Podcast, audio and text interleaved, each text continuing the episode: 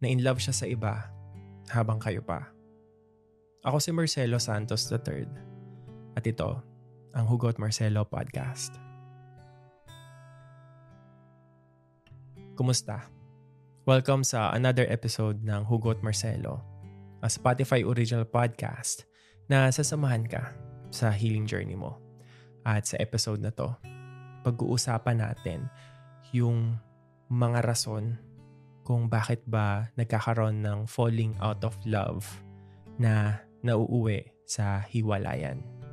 Sa totoo lang, isa sa pinakamasakit na pwede mong maramdaman sa pag-ibig ay yung nag-break kayo pero hindi mo alam kung ano ba yung dahilan, ano ba yung nagawa mo, ano ba yung naging issue. Yung bigla na lang siyang magbabago nang hindi mo alam yung rason. Tapos one day, magigising ka na lang na nakikipag-break na siya sa'yo. Sobrang tagal mong clueless sa mga nangyari pero dahil wala ka naman rin magagawa, kaya hayaan mo na lang. Bibitaw ka na lang kahit sobrang sakit na. Pero may mas sasakit pa pala doon. Yung malalaman mo na habang kayo pa, na in love na siya sa iba. Basahin natin yung message ng ating letter sender na si Alfred. Kuya Marcelo, pa-advise naman. Nagiwalay kami ng ex ko 3 months ago. Sa umpisa, sobrang okay namin. Sa pagkakaalam ko. And then one day, hindi na siya nag-reply sa mga chat ko. Tapos, kinabukasan, nag-message siya na kailangan daw niya ng space. Sobrang problematic daw siya sa sarili niya at sa work Pumayag ako na bigyan siya ng time. Tapos after 3 days, bigla na lang siyang nag-chat na mahikipaghiwalay na daw siya. Sabi niya na I deserve someone better at hindi siya yon. At first, hindi ako pumayag. Sabi ko, para saan pat naging kami kung hindi ko siya kayang damayan sa mga problema niya. Pero pinanghinaan ako nung sinabi niya na parang awa mo na pakawalan mo na ako. Parang hindi ko na alam kung ano yung ire-reply sa message niya. Lumipas ang isang linggo na parang wala lang. Hanggang sa sumunod na linggo, doon na nag-umpisa na parang longing na ako sa kanya. Naapektuhan na yung mental health ko. Siya lang lagi yung tumatakbo sa isip ko. Ilang gabi rin akong iyak ng iyak. Tinatanong ko yung sarili ko kung ano ba yung nagawa ko, kung may kulang pa ba. Napabayaan ko ba siya at some point, ang daming katanungan sa isip ko. Friends pa kami noon sa social media, pero hindi ako tumitingin sa feed niya or sa stories kasi parang hindi ko kaya.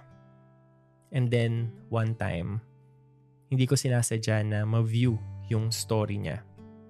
Nakita ko na nanonood siya ng movie with someone doon, parang napaisip ako na ang bilis naman niyang makahanap ng iba. Tinanggal ko siya sa lahat ng social media accounts ko. I tried to spend time with my friends and to engage myself in other things para makalimot. Lumipas ang dalawang buwan, parang na-realize ko na bakit hindi pa rin ako okay hanggang ngayon. Walang araw na hindi ko siya iniisip kaya naglakas loob ako na mag-reach out. Ilang oras na kalipas, nag-reply naman siya sa message ko sa Instagram. Tinanong ko siya kung ano ba talaga yung nangyari kasi feeling ko kailangan kong malaman yun para makamove forward na. Tapos sumagot siya. Sabi niya, tama ka. You deserve to know the truth. I'm sorry kasi hindi ko agad nasabi sa'yo na in love ako sa iba habang tayo pa. I'm really sorry. Sa part na yon, parang tumigil yung mundo ko. Yung pain na naramdaman ko for two months, parang mas dumoble pa. Parang nabagsakan ako ng langit at lupa. Hinahabol ko yung hininga ko na hindi ko namamalayan na umiiyak na pala ako. Tinanong ko kung sino at kailan lang. Hindi na siya sumagot payo ng mga kaibigan ko, wag ko na raw alamin kasi mas lalo lang daw ako masasaktan. Sa ngayon, medyo okay na ako pero nandun pa rin yung pain. Nasa healing stage pa rin ako. Kaso, nagkakatrauma na ako na baka maulit yung ganun in the future. First time ko kasing ma-feel yung pain na may third party involved. Anong gagawin ko, Kuya Marcelo? Sorry to hear that, Alfred. Alam kong sobrang hirap ng napagdaanan mong breakup. At sabi mo nga, mas dumoble pa yung sakit nung nalaman mo na habang kayo pa, na in love na siya sa iba.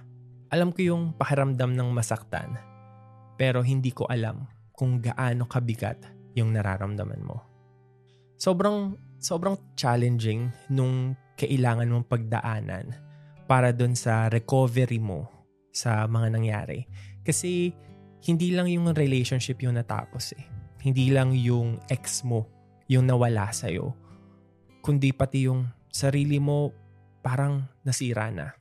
Yung, yung trust mo sa kanya, yung tiwala mo sa mga future na makikilala mo, sabi mo nga sa trauma, parang mababago eh.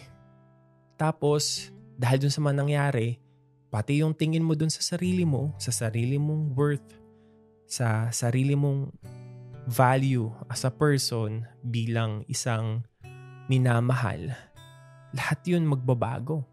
Dahil nga sa nagawa ng ex mo sa'yo, mapapatanong ka na lang sa sarili mo kung ano ba yung mga hindi mo nagawa sa relationship nyo nandun yung constant na pagsisi mo sa sarili mo dahil nga dun sa mga nangyari. Pero minsan, obvious naman na siya yung may kasalanan. Pero part of you, iniisip mo na lang na baka ikaw yung mali. Baka, baka ikaw yung dapat nag-adjust or nagtiis pa. Lahat yun may isip mo eh. Um, masisisi mo yung sarili mo kahit hindi mo kasalanan. Kasi nga mahal mo siya hindi kita masisisi at hindi naman kailangan. Kasi nagmamahal ka lang naman eh. Nagmahal lang naman tayo. Kahit pa tayo yung nasaktan, deep in your heart, umaasa ka pa rin na baka pwedeng maging kayo ulit, na aayusin mo na yung lahat at magsisimula ka ulit na para bang walang nangyari. Parang fresh from the start. Pero hindi na pwede. Yun ang isa pa sa pinakamasakit na pwede mong maramdaman. Yung, yung kahit na ikaw yung nasaktan, ikaw na rin yung aasa na baka, baka pwede pa.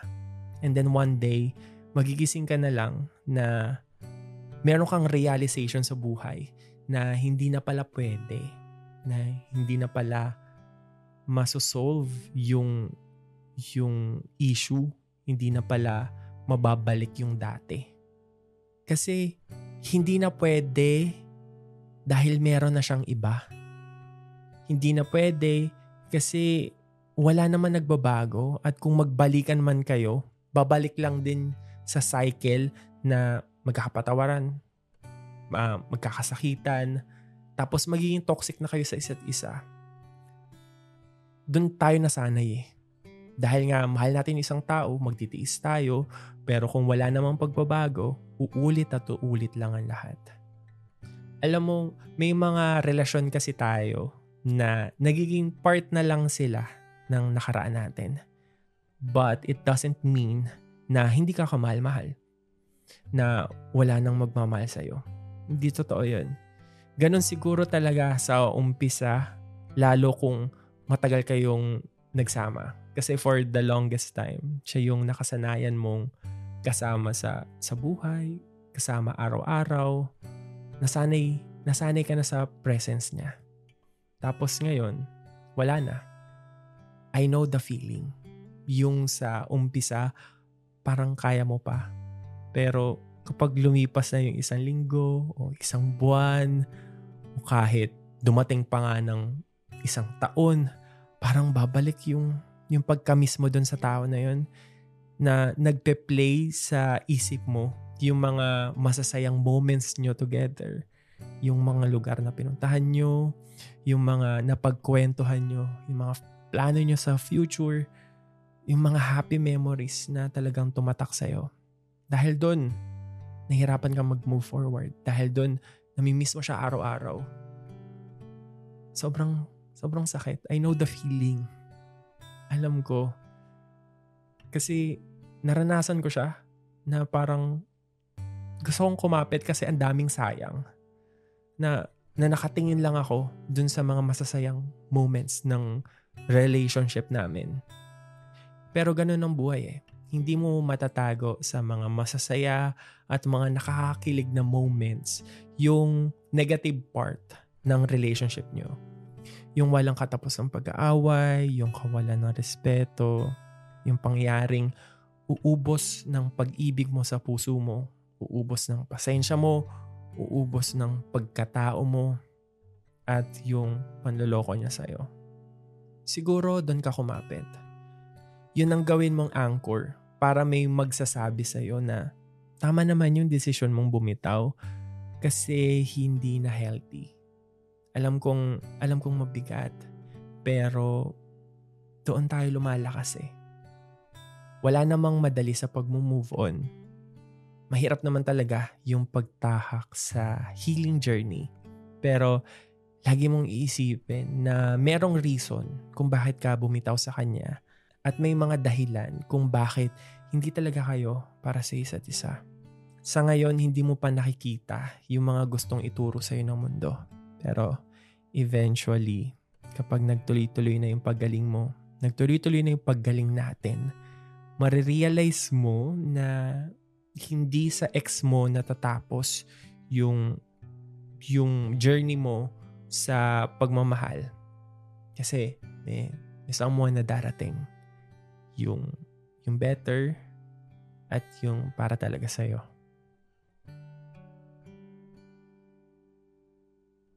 Maraming salamat sa pakikinig ng episode na to. Kung nakarelate ka, huwag mong kalimutang i-follow at i-rate ng 5 star ang podcast na to. Pwede mo ring i-share ang episode na to sa mga kakilala mo na sa tingin mo ay kailangang marinig yung pinagkwentuhan natin ngayon.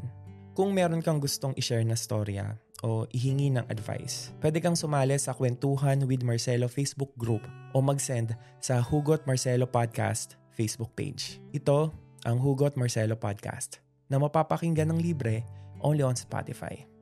Ako si Marcelo Santos III. Ingat. God bless. Mahalaga ka.